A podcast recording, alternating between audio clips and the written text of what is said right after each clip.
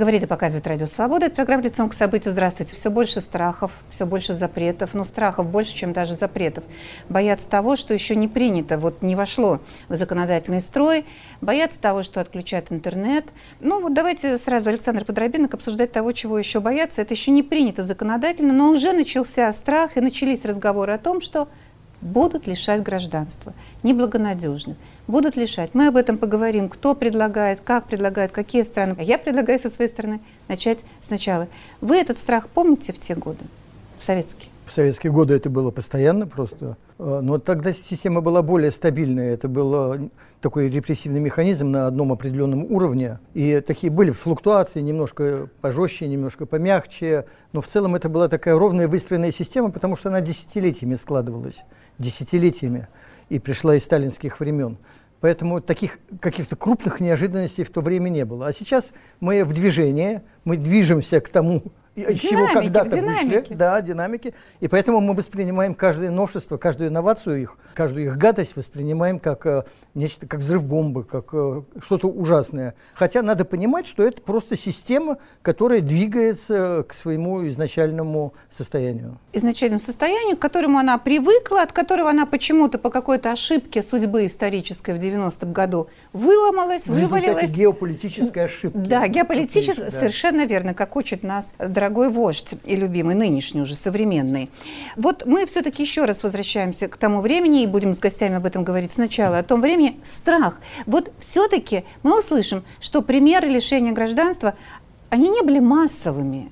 То есть в массах, по идее, не должно было быть этого страха, что вот меня накажут, меня лишат, потому что я же не занимаюсь, не занимаю таких позиций, я не занимаюсь антисоветской деятельностью.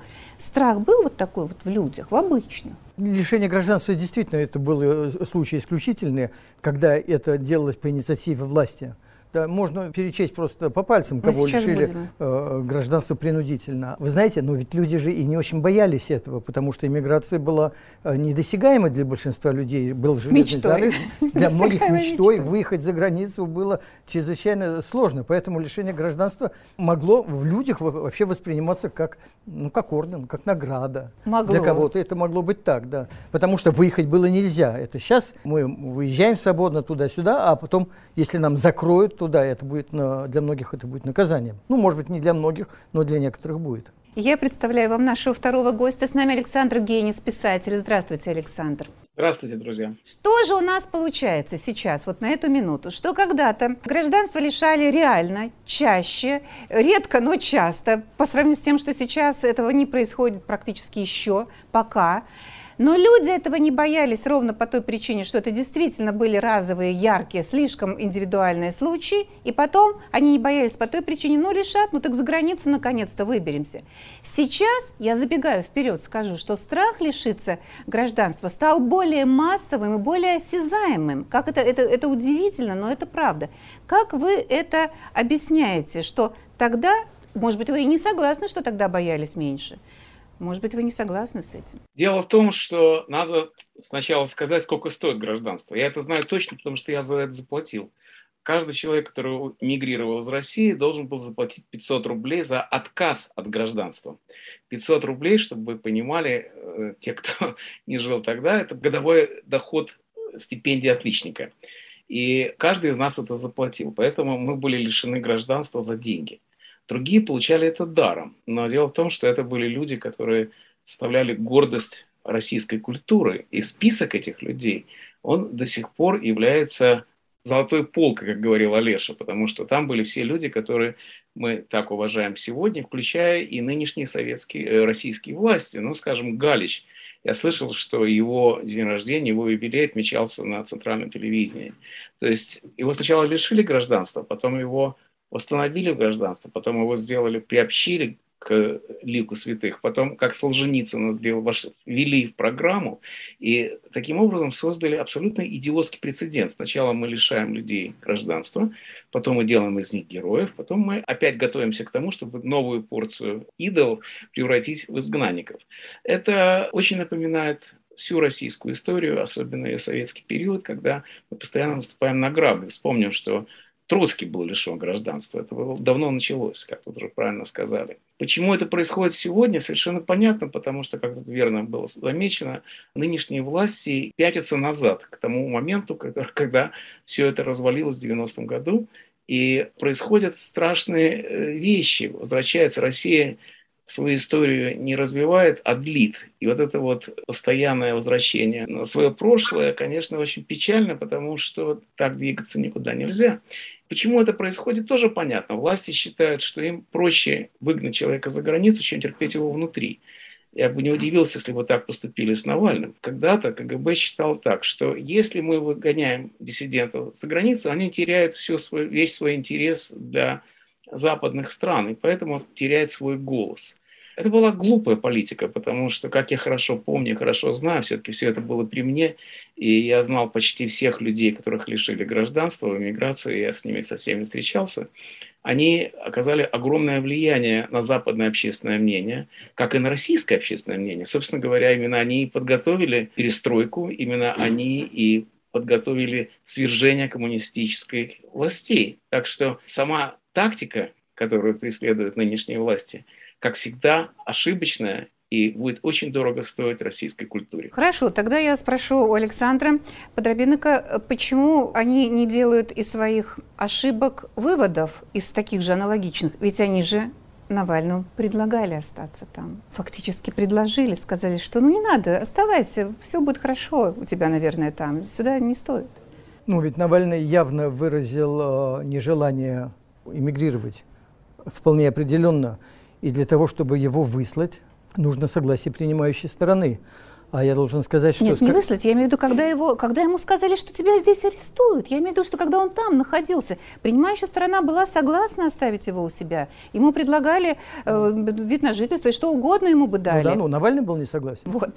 Навальный был не согласен. А в советское время большинство людей, которые потеряли гражданство, выехали за рубеж по собственной инициативе, по э, собственному желанию. И там уже были лишены гражданства. И вообще говоря так, если не лукавить, то э, практически все понимали, что уезжая за границу, э, они э, теряют гражданство. Это способ э, такого, ну, такого ну, мягкого выпроваживания. Ты да, уже готов к этому. Да, человека не надо сажать, его не надо высылать, как Солженицына, скажем, выслали или Буковского без их согласия. А большинство людей просто уехали, ну, они понимали, что, что это все, что это конец. Ну, Нет, Александр, я ведь спросила не про Навального, а про решение властей его оставить там. Они решили, вот что сейчас сказал Александр Генис, что они делали ошибку, оставляя их там, думая, что он потеряет весь свой авторитет, он растеряет, рассыплется, развалится, лопнет, как мыльный пузырь, оставаясь за границей. А он сохранял влияние. В этом, почему они не сделали выводы из этой ошибки старые? А какие они могли сделать выводы? Ну, не, не, не, объяснять Навальному, что его здесь арестуют. Они же не знали, что он вернется. Они ему говорят, ты оставайся там, а то мы тебя арестуем. Они же понятия не имели, что он возьмет и вернется. Они ему предлагали остаться там. Вот о чем я спрашиваю. Ну, для них это был э, благополучный вариант. Вообще говоря, мы вот сейчас находимся в том состоянии, при, которое предшествует э, массовым репрессиям. И это состояние похоже на то, как э, советская власть действовала в отношении а, инакомыслящих в 20-е годы. До кодекса 29 -го года, до нового уголовного кодекса, лишение гражданства и высылка за границу считалось высшей мерой наказания э, в советское время. Вот в то время, которое предшествовало массовым репрессиям. Я думаю, что сейчас они идут по тому же самому пути. Они э, пытаются мягко избавиться от людей, которые имеют влияние на общественное мнение здесь. И на самом деле, э, конечно, э, те люди, которые уезжают, э, светочи культуры, политики, они там оказывают влияние на западное общественное мнение, но на общественное мнение в России уже не так, как если если бы они оставались здесь. Конечно, сейчас эпоха интернета, сейчас коммуникации лучше, все, они смогут э, как бы быть в России, присутствовать в российском информационном поле, но сам факт нахождения их за границей уже э, делает их слово не таким веским. Вот я тогда уточню Александра Гениса. Александр, а вы видите разницу между влиянием людей, остававшихся тогда за рубежом и лишенных гражданства и возможности уехать, и сегодняшним есть такие люди, которые вынуждены уехать. Их, наверное, скоро будут лишать гражданства, к сожалению, это уже реально. Влияние на российское общество одинаково или все-таки оно поуменьшилось вот в эти дни? С одной стороны, оно уменьшилось, с другой стороны, как правильно сказали, тут э, информационное пространство у нас одно, и до тех пор, во всяком случае, пока не закрыли интернет, мы все участвуем в одной жизни. И сам факт лишения гражданства – это такая медаль, которая поднимает на трибуну человека, который он лишен гражданства, потому что, значит, он этого заслужил, значит, он противник, значит, он чем-то может служить э, опасностью для э, российских властей, но с другой стороны его авторитет поднимается именно потому, что власти его выделили. Это двойная ситуация такая. То есть мы его власти его ставят на трибуну. Ну, в общем, создают, как говорили про Бродского, карьеру, да, то есть создают ему э, биографию. И э, на Западе сейчас э, был долгий период, когда российские дела мало кого интересовали. Но после Крыма все опять потихонечку возвращается, и интерес к российским делам э, все больше и больше захватывает центральные средства массовой информации. Ну, например, Нобелевская премия Муратову нашла очень широкое отражение в западной прессе, в американской в частности.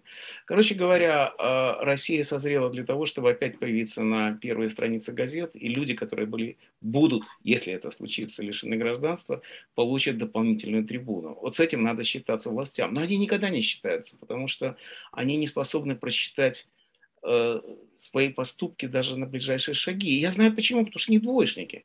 И у власти находятся второгодники. Именно поэтому они повторяют ошибки прошлого режима.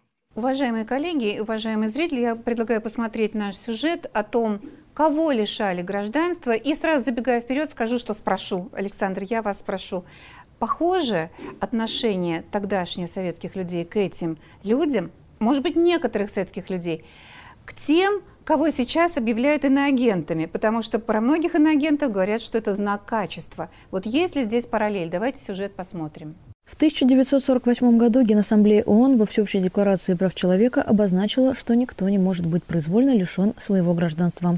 СССР тогда отказался поддерживать этот пункт и впоследствии использовал инструмент лишения гражданства в качестве политического давления. Одна из самых популярных причин, по которой можно было потерять советский паспорт – антисоветская деятельность. Давление на ученого Жареса Медведева началось еще в 60-е, после конфликта с биологом-агрономом Трофимом Лысенко, чьи взгляды позднее были признаны псевдонаучными. В 1972 году Медведев получил приглашение на год работы в Национальном институте медицинских исследований в Лондоне. А еще через год по обвинению в антисоветской деятельности его лишили гражданства. Кампанию против Александра Солженицына развернули после первой публикации архипелага ГУЛАГ в западном издательстве летом 1973 года. Юрий Андропов, бывший тогда членом Политбюро КПСС, предложил выдворить Солженицына из страны. 12 февраля 1974 писателя арестовали, обвинили в измене родине и лишили советского гражданства. И уже на следующий день выслали из СССР в ФРГ, доставив его туда на самолете. В конце марта СССР покинула и семья писателя. Его жену Наталью Солженицыну лишили гражданства в 1976 году. Писатель Владимир Войнович, начиная с 60-х годов, участвовал в движении за права человека. Кроме того, в своих книгах он сатирически изображал советскую действительность. Произведения Войновича запрещали, а он сам подвергался слежке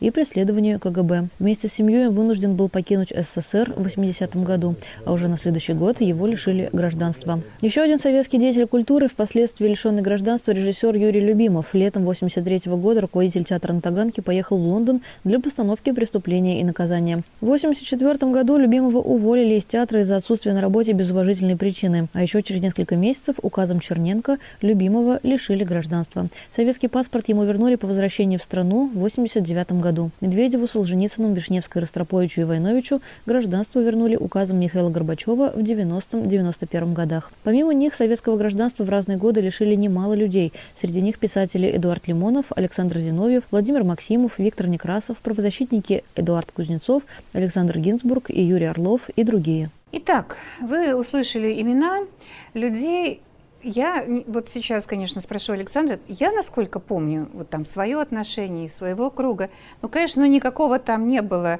э, страха и ужаса, и, боже мой, их лишили гражданства. Они все равно оставались очень уважаемыми, авторитетными людьми даже в то время. Так я помню. Ну вот что вы скажете? В то время, конечно, выезд э, рассматривался как спасение, потому что альтернатива была, в общем, э, такая очень ясная. Или э, Дальний Восток, или Запад, или лагерь, или иммиграция.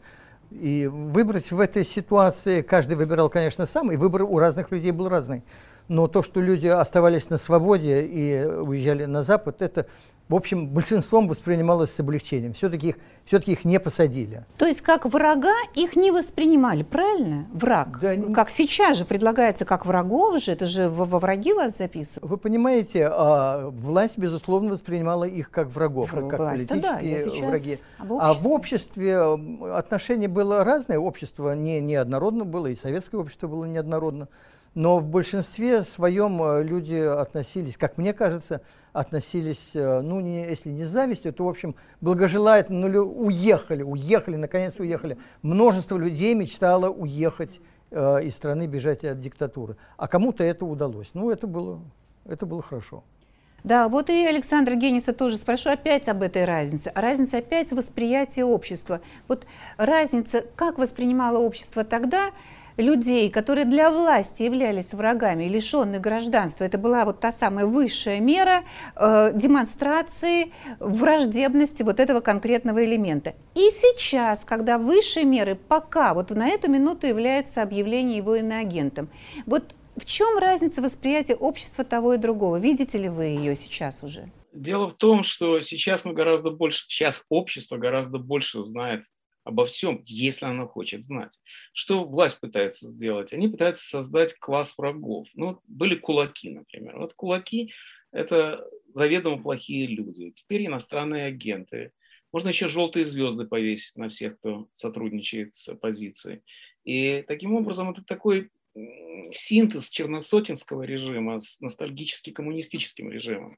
А, когда была диссидентская а, пора, вот, то время, когда я третья волна, то, что называется, миграция приезжала, то к ней тоже относились по-разному. Ну, например, Солженицын считал, что все люди, которые не выдворены, это специальный термин «выдворить», из Советского Союза, не являются достойными его внимания. И он не обращал никакого внимания на нашу миграцию, потому что он считал, что мы все приехали за отбитым рублем. И Солженицыну, конечно, это непростительно было, потому что все видные писатели, художники, артисты, музыканты, которые оказались на Западе, были выдавлены на Запад. Ни один, я вас уверяю, ни один писатель, скажем так, значит, потому что мне это ближе всего, не уехал бы из России, где живут его читатели. Его выдавили за границу, а потом лишили гражданства. И никто никогда не забывал об этом, и никто никогда не забывал о своих читателях, оставшихся в России. Можно я вам напомню, как Войнович отреагировал на то, что его лишили гражданства? Он, как всегда, написал замечательно открытое письмо. Я процитирую одну фразу из нее. «Будучи умеренным оптимистом, — пишет он Леониду Ильичу Брежневу, я не сомневаюсь, что в недолгом времени все ваши указы, лишающие нашу бедную родину ее культурного достояния, будут отменены. Но моего оптимизма, однако, недостаточно для веры в столь же скорую ликвидацию бумажного дефицита. И моим читателям придется сдавать макулатуру по 20 килограммов ваших сочинений, чтобы получить талон на одну книгу о солдате Чонки как ни поразительно, но он оказался абсолютно прав. И теперь, конечно, Войнович является классиком, чего не скажешь о трудах Брежнева. Э, видимо, точно такое же нас ждет и дальше будущее. Чем больше э, людей окажется за границей, достойных людей, людей, которые составляют гордость России, тем э, это ускорит конец нынешнего путинского режима. Так я себе это представляю. Потому что такое уже было. Раз все повторяется, то повторится это. Вообще не факт. Вообще-то я это спорное суждение. Я бы хотела спросить Александра, что вы думаете об этом? Чем больше отсюда уедет нормальных и способных критически осмысливать то, что здесь происходит, тем скорее он закончится. Я так не думаю. Владимир Войнович человек остроумный. Ну, Владимир э, Войнович, да. не откажешь. Но уехал он, э, безусловно, добровольно. Что значит выдавили? Ну, мы все находимся в зависимости от каких-то обстоятельств. От семейных, от власти, от работы, от профессии, от интересов. Когда складывается непереносимая обстановка, люди в какой-то момент считают, что лучше я уеду. Да? Боком судья. Хотят уезжать, э, уезжают. Но я бы хотел сказать в защиту Александра Солженицына. Он прав в том отношении, что иммиграция, в том числе деятелей культуры, людей авторитетных, уважаемых в обществе, она ослабляла сопротивление э, советской власти. Уезжая туда, они уносили, уносили с собой вот этот вот драйв, уносили элемент сопротивления, а многие смотрели на них, ну, так получается, они авторитетные люди, они публичные люди, да, э, они формируют общественное мнение, и тут они вдруг уезжают. Это воспринималось всегда как бегство. А, потому что когда люди уезжают просто работать, ну просто иммиграция, уезжают в Израиль репатриироваться, да, обычные люди в поисках своей собственной судьбы. Это совершенно одно. Когда люди значимые в обществе фрондируют, противопоставляют себя советской власти, а потом при некоторой угрозе может быть, очень реальной угрозе, но когда они потом уезжают, то это производит депрессивное, производило депрессивное э, впечатление на общество. Проще всего вспомнить, в какой момент распался Советский Союз, в, том, как, в тот, когда они стали возвращаться. Они стали возвращаться, и тогда он смог распасться. Ну, я думаю, что это просто сопутствовало два явления. Я не думаю, что одно является Нет, это не другого. конкретно вот эти да. люди, но тем не менее вот это явление, что больше, тем не менее, что больше стало Конечно. людей активных, мыслящих на этой территории, звезд оппозиции, да, ну, как да, бы да, сейчас том, сказали. Что, проблема в том, что они вернулись, э, когда э, стало безопасно а да. оставались люди, когда было опасно и пытались дальше сопротивляться. И в основном демократическое движение не было нацелено на э, иммиграцию, а все-таки нацелено на сопротивление вот, диктатуре. Александр, нас пока двое против одного э, вашего тезиса, что чем больше туда уедет, тем быстрее режим рухнет. Давайте мы третьего гостя подключаем к разговору. С нами Дмитрий Балкунец. Дмитрий, здравствуйте. Здравствуйте. Дмитрий, гражданин Беларуси. Мы сейчас очень... Мы переходим в современное состояние дел. Мы сейчас услышим сюжет о том, что там с законодательством в обеих странах, куда оно все движется по части отнимать гражданство. Но вас я сначала спрошу, вы вынуждены были уехать сначала из Беларуси, а потом и из России, хотя вы были признаны, признанным экспертом. Вы, мы видели вас постоянно на федеральных российских каналах. Почему вас это не спасло? Почему вас не спасло то, что такой сильный партнер Беларуси, который по признанию российских же властей спас э, Лукашенко от провала в прошлом году, почему вас Россия не смогла защитить? Правильно подметили, у меня белорусское гражданство, и это является наверное, той причиной, почему я вынужден был покинуть Российскую Федерацию, потому что в Беларуси на меня возбудили уголовное дело, и по российско-белорусским всем соглашениям, которые существуют, есть практика выдачи граждан. Поэтому по этим нормам меня обязаны были просто выдать. Поэтому я вовремя покинул Российскую Федерацию. Это первый момент, который я хотел отметить. А второй момент, мне кажется, вот э, все, что здесь коллеги сказали, э, я абсолютно согласен. А Беларусь на сегодняшний день является такой вот э, страной-заповедником Советского Союза в миниатюре. И все практики, которые были в Советском Союзе, Беларусь реализовала, в том числе по выдворению граждан, по их э, розыску, по высылке тех, э, кто выступает с критикой режима Лукашенко. Особенно это проявилось активно в последний год. И я вот думаю, тот сюжет, который вы покажете, э, который чиновники белорусские задумали, планы, я думаю, что это вот как раз те практики, новые практики, которые как раз были в Советском Союзе. Да, вот мы сейчас хотим, Дмитрий, спасибо вам, мы сейчас хотим ровно перечислить все законодательные инициативы в обеих странах, которые в этом направлении ведут, в это направление. Пожалуйста, слушаем. После развала Советского Союза в Российской Конституции 1993 года закрепили запрет на лишение гражданства. В российском законодательстве вновь появилась возможность лишать гражданства в 2017 году. Однако этот закон касается только тех, кто не был рожден в России. Основанием для лишения гражданства может стать предоставление ложных сведений при подаче заявления на получение паспорта, а также терроризм и преступления против конституционного строя России. С начала 2020 года по этим причинам гражданства лишились почти 280 россиян, а в 2017 российского гражданства лишили бизнесмена и медиаменеджера Демьяна Кудрявцева, владевшего газетами «Москва Таймс» и «Ведомости», якобы за предоставление ложных сведений при получении российского паспорта. Он был рожден в СССР, но в 90-е уехал в Израиль по программе репатриации. Сам он связывал это с выходом материала расследования в «Ведомостях» о сыне министра внутренних дел Александра Колокольцева. Предложения лишать российского гражданства по другим причинам не раз возникали в обществе. Так, в 2014 году на ресурсе change.org появилось обращение к Госдуме Российской Федерации Беларуси с предложением лишить гражданства участниц группы «Пусирают» Надежду Толоконникову и Марию Алехину. А в феврале 2021 года кинорежиссер Никита Михалков предложил лишать гражданства за призывы к антироссийским санкциям. Однако оба раза эти инициативы не имели продолжения. Что касается другой страны постсоветского пространства, Беларуси, ее конституция также запрещает лишать белорусов гражданства. Однако в июне вступил в силу закон, который позволяет лишать гражданства людей, признанных виновными в экстремистских, террористических преступлениях или в призывах к действиям, причиняющих вред национальной безопасности. Закон аналогичен российскому и распространяется на людей, которые приобрели белорусское гражданство. Он запрещает лишать гражданства тех, кто приобрел его по праву рождения. 18 октября в МВД Беларуси предложили лишать гражданства тех белорусов, которые сбежали из страны и работают в интересах западных стран.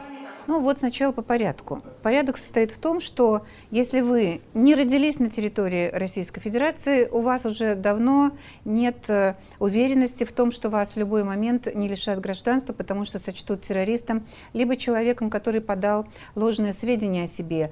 Демьян Кудрявцев, о котором вот вы только что услышали, он родился в России, он в Санкт-Петербурге родился, но там его ситуация связана с тем, что он уехал из Советского Союза, принял израильское гражданство, он как бы совсем заново становился гражданином России в 2006 и его лишили ровно вот по причине того, что сведения, которые он подавал о себе, каким-то образом были неверными. Может быть, он перепутал город, в котором родился. Вот он тогда назывался Ленинград, а сейчас это Санкт-Петербург. Я могу так домысливать, но что-то он там напутал, его лишили гражданства.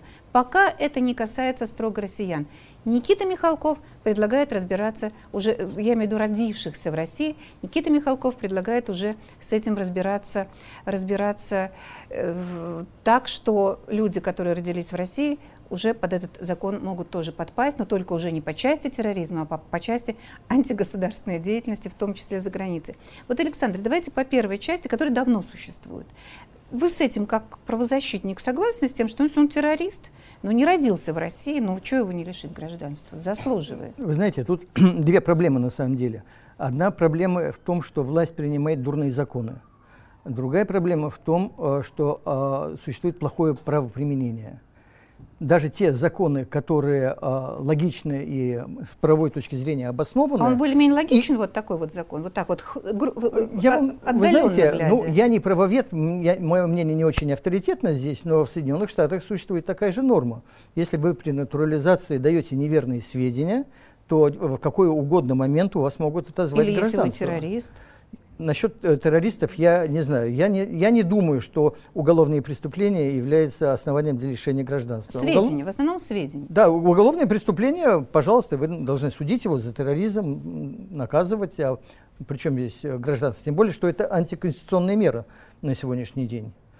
А, так что надо различать. Но когда, также и с иноагентами, кстати. В Америке существует закон об иноагентах, но там совсем а, другая интерпретация, другое правоприменение. Там близко нет того издевательства да. над людьми, которое существует да, это здесь. люди, которые лоббируют интересы да. западных, других государств. В Америке у них законный статус, они уважаемые люди, в этом нет и ничего. их не мучают никакими вот этими э, шапочками над каждым комментарием. Конечно. Вопрос, значит, в правоприменении. Как у нас трактуются законы, как его, как его применяют. И вот это, пожалуй, самая э, такая яркая характеристика того, что хочет эта власть от нас, от общества, от своих политических э, противников, от критиков этого режима. Она готова извратить любой закон, и она готова принять любой дурной закон новый, который будет соответствовать э, их авторитарным целям. Вот э, в этом, собственно, движется вся страна уже последние, особенно последние 9 лет после 2012 года, когда они на какое-то время испугались, а потом схватились за голову и начали печь как горячие пирожки, вот эти репрессивные законы. Вот мы в этом направлении движемся и никак не можем остановиться. И мы не остановимся, если им никто не поставит преграду. Александр Генис, я сначала э, расскажу, потом спрошу. Я попыталась, у нас есть корреспондент в Нью-Йорке, попыталась попросить его, чтобы этот корреспондент задал вопрос вопрос американцу, который родился в, в Нью-Йорке, а вот боится ли он лишиться своего гражданства, и корреспондент сказал, ну он меня просто засмеет и все, ну почему он должен бояться лишиться своего гражданства? Он просто, ему очень долго объяснять придется, почему этот вопрос вообще возник. Мы только что говорили о том, что, конечно, когда человек получает там гражданство, и его застукали, ну, вы знаете, прекрасный фильм «Грин карт», когда комиссия выявила ложь в показаниях этой несчастной влюбленной влюбленные, уже влюбившиеся в друг друга пары. Это мы понимаем. Но лишить гражданства по политическим причинам в гражданин США это поймет вот такой, что у него могут отобрать его гражданство, если он не так будет служить своей стране, как э, требует его правительство. Нет, я такого никогда не слышал. Вы правильно сказали, что, конечно, можно потерять гражданство, если вы, например, наврали, когда вы получали Э, гражданства в Америке. И там есть один интересный момент. Например, если вы скрыли то, что вы были членом коммунистической партии. Само по себе членство коммунистической партии не является преступлением и не, и не является причиной для отказа в гражданстве. Но если вы скрыли это, это уже другой разговор. Хотя я не знаю никого, кого лишили гражданства. И сама идея того, что гражданство можно лишить, довольно странная, потому что гражданство – это неотъемлемое право, как дышать. Вы родились здесь, вы получили гражданство. Если вы родились в американском посольстве в Китае, то вы все равно американский гражданин. И это, конечно, смешно обсуждать. Но, знаете, я хотел добавить кое-что. Я не считаю, что иммиграция сама по себе... Иммиграция – это трагический момент в истории России. И я не считаю, что чем богаче жизнь в эмиграции, тем быстрее рухнет режим. Я этого не говорил. Я говорил другое. Я считаю, что чем больше будет политическая эмиграция в, на Западе, тем, чем она будет влиятельнее, тем быстрее она подготовит то поле, на котором войдут, зайдут реформы. Вы посмотрите, что произошло с Горбачевскими реформами. Когда иммиграция стала возвращаться, не, сама, не сами иммигранты, а их произведения, то они подготовили ту самую почву, на которой возникла вот эта вот революция, похоронившая коммунизм, Советский Союз и так далее. Конечно, он не совсем похоронен, он как зомби, но тем не менее именно вот эта вот параллельная культурная среда, которая возникла в эмиграции, оказала огромное влияние на историю России. Я думаю, что сейчас режим себе готовит новых врагов, именно тем, что выдворяет их за границу, выдавливает их за границу. И если они будут лишать гражданства людей, которые его более чем заслуживают, хотя заслужить гражданство нельзя, гражданство дается по праву рождения, то тем э, сомнительнее становится будущее этого режима. В Америке такой вопрос не стоит. Но мне кажется, что западный опыт вообще не применим к э, тому, что происходит сейчас в России. Россия оглядывается сама на себя и возвращается на свои старые пути. И это, конечно, трагично.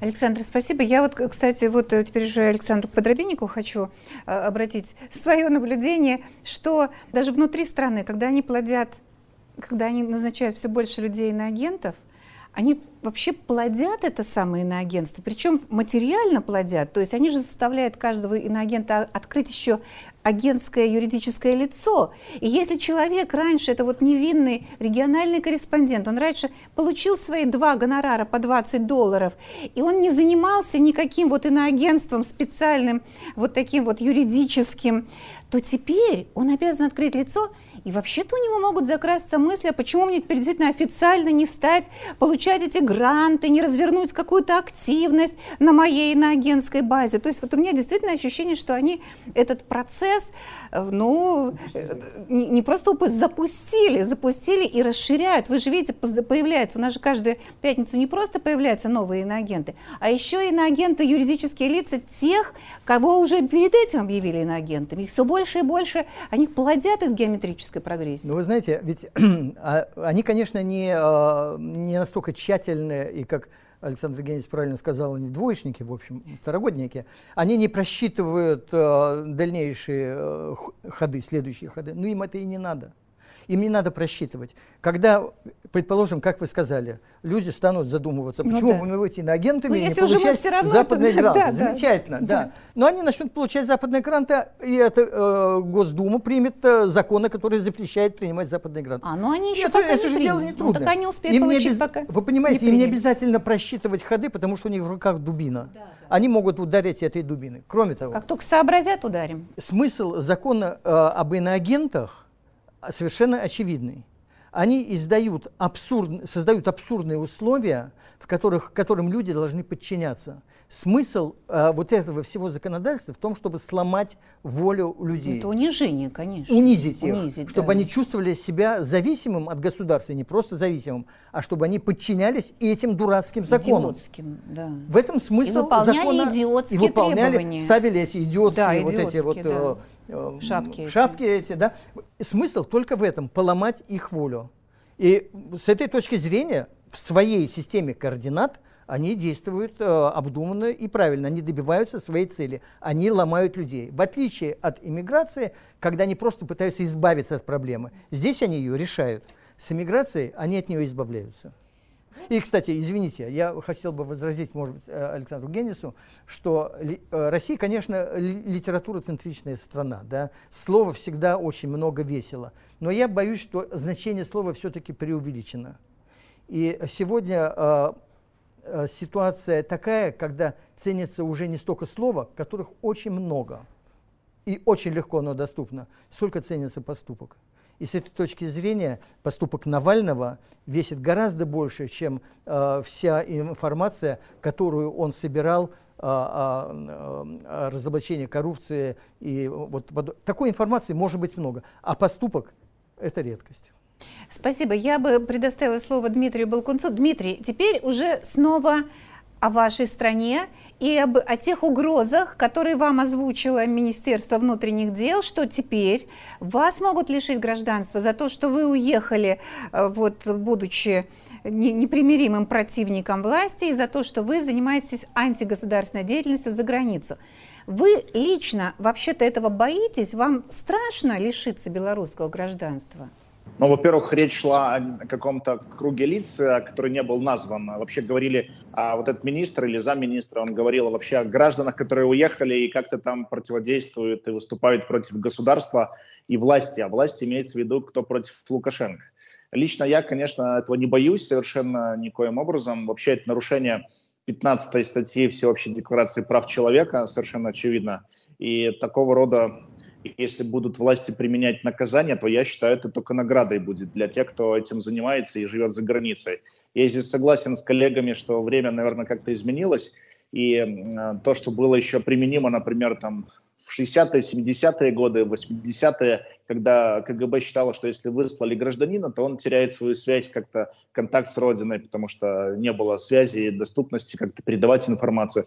Сейчас век интернета – это совершенно другие явления – и я считаю, что это только, наоборот, а, создает интерес к таким людям, которые а, каким-то образом прессуются со стороны власти. Хочу заметить, что за последний год э, в Беларуси был арестован, и сейчас в тюрьмах находится более более 800, наверное, уже признанных э, политических э, заключенных. Лукашенко их арестовал, а огромное количество людей, десятки тысяч белорусов вынуждены были уехать из страны, прям бежали, беженцами стали. Многие по политическим мотивам покинули страну. Большая часть из них находится сейчас в Польше. Я здесь каждый день встречаю очень много граждан Беларуси, которые просто реально с одной сумкой бежали из страны.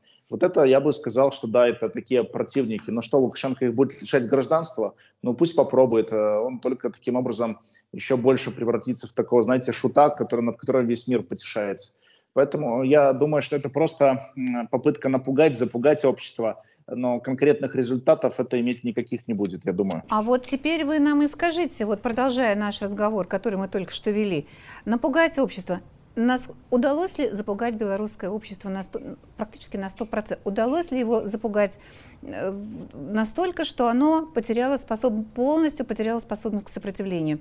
Если удалось, то согласны ли вы с тем, что чем больше белорусов ну, верите ли вы в эффективность иммиграции белорусской политической по части изменения режима в стране, в которой люди запуганы? Внутри страны политическую деятельность вести невозможно ни в каком виде. Либо в тюрьму попадаешь, либо э, людей там как-то прессуют, и они вынуждены э, в подполье уйти кстати, так поступили многие э, политики старой э, оппозиции или даже действующие кандидаты в президенты э, старой волны, они даже в Беларуси находятся, но никак себя не проявляют. Поэтому единственная возможность – это действовать в эмиграции. Э, кого-то, может быть, запугало, но я наблюдаю сейчас процессы последних недель, которые идут, и вот сегодня вышло заявление белорусской общественности, известных белорусских общественных деятелей и интеллигенции с, в поддержку требований, которые выдвинули белорусские рабочие, белорусское объединение рабочих по забастовке. Там 10 требований, в том числе требование отпустить политзаключенных, требование провести новые выборы и требование провести переговоры с властью для того, чтобы разрешить политический кризис. То есть граждане говорят, что если власть не готова эти требования выполнить, то рабочие и другие слои общества готовы пойти на беспрецедентные меры, пойти на забастовку. Вот этого власть боится сегодня. И Лукашенко, например, вчера уже выступая на совещании, сказал, что Запад э, готовит забастовки в Беларуси. Вот э, к чему это может привести противостояние. Оно длительное. Это, конечно, разрушает экономику, государство и так далее. Депрессия создается, у кого-нибудь там возникает и прочее. Но э, остановить этот эти изменения, которые в Беларуси происходят, тектонические изменения, невозможно ни какими-то указами, ни какими-то ни какими-то распоряжениями. А, это, я считаю, абсолютно процесс естественный, и он будет продолжаться. Идет смена поколений. Я считаю, что Беларусь прощается с советским наследием, Советским Союзом, а, с теми ценностями, которые Лукашенко законсервировал на протяжении вот э, длительного периода. Поэтому все эти вот отголоски – это отголоски из той эпохи. Он человек именно из той эпохи. А я сейчас, спасибо вам, Дмитрий, спрошу у гостей, как они это видят со стороны. Все-таки все еще со стороны, пока еще тут нет такой совсем уж страны единой. Александр, а вот, ну, маркер этого страха 50 тысяч подписчиков Нехты в Телеграме, которые отписались, потому что я не знаю, как они это делают, но это КГБ белорусское, доблестное, которое каким-то образом вычисляет миллион подписчиков и обещает им страшные кары. Э, вот просто страшные кары. Мы знаем, какие кары на судьбе корреспондента «Комсомольской правды», который сидит за заголовок совершенно невинный с точки зрения даже его главного редактора Сунгоркина про кремлевского и про московского и какого угодно, даже он говорит невинный, а эти его держат уже две недели в тюрьме и будут дальше, видимо, держать, и ужасные обвинения ему предъявляют.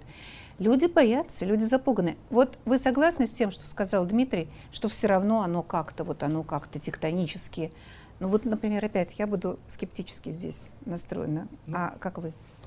Страх, э, чувство понятное, э, законное – но, с другой стороны, это тот э, субстрат, на котором э, произрастает э, диктаторская власть, авторитарная власть.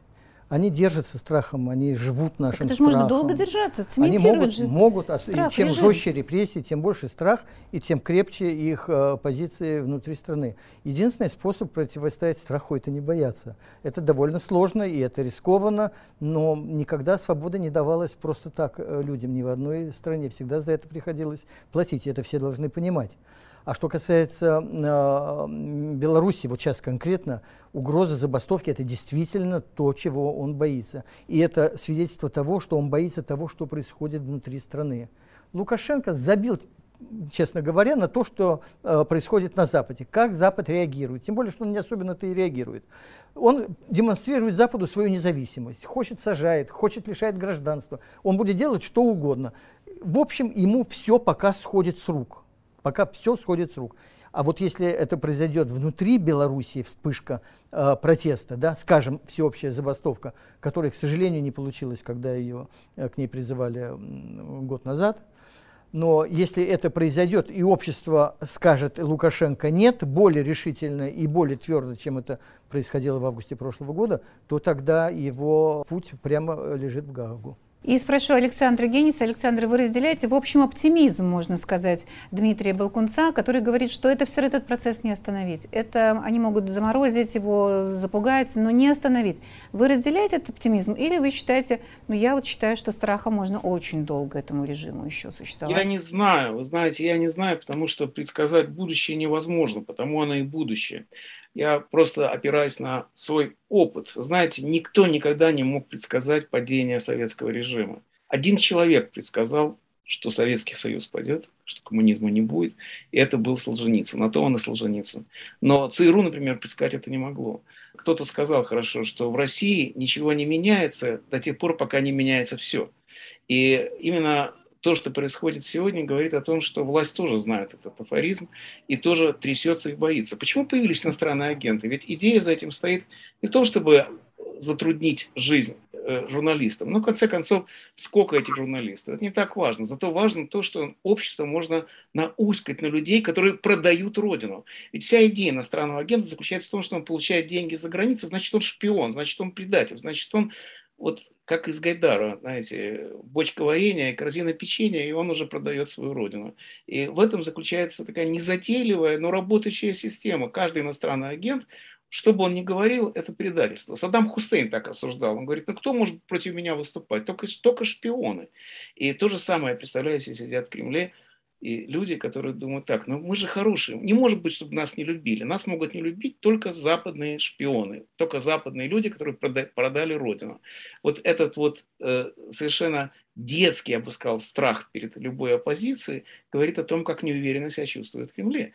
И это не значит, что власть вот-вот рухнет. Абсолютно ничего не значит, потому что, как я сказал, предсказать ничего нельзя. Но понятно, что они нервничают. Они нервничают, чем дальше, тем больше. Чем больше они боятся, тем больше они стараются запугать. Мы сегодня на улицах Москвы проверяли вот этот страх. Существует ли он уже перед потерей гражданства своего родного российского? Давайте посмотрим опрос. Боитесь ли вы лишиться гражданства? Нет, я с радостью бы уехал. Ну да, побаиваюсь. Хорошо мне живется в своей стране. Я вырос э, не в Москве, не в городе. И у меня очень много теплых воспоминаний о тех местах, где я рос. Вот. И в какой-то мере, может быть, я патриот даже. На каком основании вдруг его лишиться? Мы же не в Советском Союзе. Ну вот в Беларуси сейчас это делается. Ну, в Беларуси пускай делается, мы же не в Беларуси. Ну вот вы мне вопрос задали, я первый раз, наверное, об этом задумался, так что мнения у меня сейчас нет по этому поводу никакого. Я гражданин СССР. Я не писал заявление о выходе в Министерство иностранных дел о выходе из гражданства СССР. Поэтому я остаюсь гражданином СССР. А паспорт СССР у меня забрали обманом. Нет, я не боюсь. Почему? потому что я могу потом получить другое. Свое родное азербайджанское. Я сомневаюсь, что его можно лишить. Почему? Ну, вот у нас так принято. Я из Узбекистана. Наверное. Не знаю, я здесь родилась, и я хочу быть россиянкой, российское гражданство иметь. Нет. Почему? Да, за что меня должны лишить? Ну, если даже какой-то примут закон, и я буду подвергаться этому, то я в любом случае могу в США уехать и там жить спокойно. У вас гражданство США тоже? Нет, но я стремлюсь к этому. С одной стороны, да. Я люблю свою страну. Я хочу здесь жить. Просторы какие большие, поля. А такая... с другой стороны, сказали, с одной стороны, да. Но если мне предложат гражданство Соединенных Штатов, например, то возможно, рассмотрел бы такой вариант. Посмотрим опрос уже в Твиттере наш. Вы боитесь лишиться гражданства? Спрашивали мы, граждан РФ. Мы, конечно, уточнили, что граждан Российской Федерации. И вот 50% считают, что нет, это невозможно пока. Не найдут оснований для меня лично. 19% считают уверены в себе, в своей чистоте, в чистоте своих помыслов. Да, такое может случиться 30,7%. Треть, это много, треть, или вот треть наших опрошенных в Твиттере думают, что да, почему? Что тут только не происходило за запасы, почему гражданство не начать лишать? Да, люди понимают, к чему идет. Ведь к чему страна идет? идет. Все, мы уже все видим, все это ощущаем по риторике, по законам, по практике, потому как разгоняют митинги, как это было там 15-20 лет назад э, довольно либерально, и как стало теперь. Вот это все, в общем, заметно. Люди могут сравнивать и экстраполировать вперед, посмотреть, а что же будет через несколько лет. А через несколько лет будет э, то, что сейчас в Белоруссии. А в Беларуси через несколько лет будет то, что в Северной Корее. Это путь, который э, диктатура проходит обязательно, если ей не ставят преграды. Причем это же совершенно не обязательно какие-то специальные оппозиционные люди. Это просто да, человек на улице, который уже начинает бояться. Это примерно как, ну вот э, я вспомнила, как э, совсем что вспоминать, это совсем недавно было, когда э, Владимир Путин сказал, что мы Дмитрия Муратова не объявим иностранным агентом, если он будет соблюдать закон. Из чего я делаю вывод, что все, кого объявили ино, иноагентами, не соблюдали закон, поэтому их объявили. Но никому из них не инкриминировали несоблюдение закона. То есть таким образом мы должны понимать, что это список людей, которые нарушили законы Российской Федерации. Я не хочу подсказывать, но значит где-то там должна была быть какая-то, какие-то отношения э, с, с уголовным кодексом. Неписанный или, закон, неписанный, неписанный закон, закон лояльности вот, к власти. Вот, Они вот. не проявили свою лояльность. Вот какой закон не должен нарушить э, Дмитрий Муратов, хотя он его с другой стороны нарушает регулярно. Ну, не будем, опять же, не очень страшно подсказывать. Э, Александр, Генис, теперь к вам обращаюсь. Как вам результаты нашего опроса прохожих, когда говорят, что мы обожаем свою страну, но если нам предлагают американское, то почему и нет? Что сказать? Вообще этот вопрос, конечно, смешной. Что человек может и должен жить там, где он хочет. Это вообще не обсуждается. На это, собственно говоря, есть международные законы. Но что касается этого вопроса, то, знаете, мне кажется, что само отношение к любым законам в России, оно очень характерно именно для нашей истории. Дело в том, что ну вот сидит Навальный в тюрьме. По-разному к нему относятся. Кто-то его горячо одобряет, кто-то его осуждает, кто-то сомневается в нем.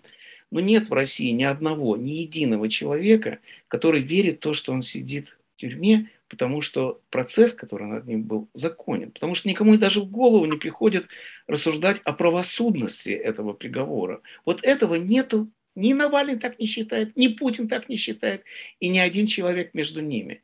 И поэтому, какие бы законы ни принимали в России не, вот для того существовали правозащитники, как Александр Подробинник, например, для того, чтобы указать на то, что соблюдайте свою конституцию, давайте вернем правосудие в нашу жизнь. И э, это, конечно, важнейший этап. До тех пор, пока этого не произошло, э, все вопросы о законности или незаконности любых мер, они встречаются с хладнокровным презрением. Какие могут быть законы, если никто не верит в их исполнение? И это, к несчастью, вечная история. Вот вы сказали, мне кажется, чистую правду, которая относится и к гражданам Беларуси. Дмитрий, давайте мы проверим, вот вы сверю с вами свои ощущения. Ведь людей, которые уехали, вынуждены уехать по политическим причинам из Беларуси, ведь там внутри страны не считают никакими предателями, агентами и так далее. Правда же? Вот не считают. Мы же не будем там смотреть канал там ОНТ какой-нибудь ваш, или как там они называются, Беларусь-1, 2 или 22, где, конечно, их учат считать. Но, по-моему, этого нет. Это выявление все еще вот не удалось Александру Григорьевичу в головы всадить вот это вот отношение к вам как к врагам. Есть такое дело, что этого нет? В массовом восприятии, конечно, нет, э, но есть какая-то маленькая группа лиц, которая действительно так считает. Это ну, люди, которые искренне разделяют и поддерживают Лукашенко. Их, э, я уверен, абсолютное меньшинство, и есть разные соцопросы, которые это показывают. Но и даже уверен, что и среди лиц, которые Лукашенко поддерживают, они не разделяют ту политику, которую он проводит а, в плане ущемления прав граждан, а, каких-то очень жестких методов воздействия и борьбы с гражданами. Вот э, не так давно был трагический случай, когда два человека погибли. Один был сторонник Лукашенко, второй его противник. Э, один сотрудник КГБ, а второй выступал, как власть считает, на стороне оппозиции. Одного сделали э, врагом, террористом, а второго сделали э, сакральной жертвой оппозиции. Ну вот это вот такой пример противостояния гражданской войны, которая в той или иной степени в Беларуси идет. И пример еще вот действия власти по выдворению оппозиции страны, либо запугиванию После этого были много а, сообщений по тому, что белорусские спецслужбы планируют а, ликвидировать своих оппонентов за пределами страны. Это прямая угроза, в том числе терроризму. И уже есть даже некоторые э, у польских коллег а, материалы, которые показывают, что белорусские власти пытаются заниматься какой-то террористической деятельностью за пределами страны. В методе, как я и говорил, метод используется в советской практике.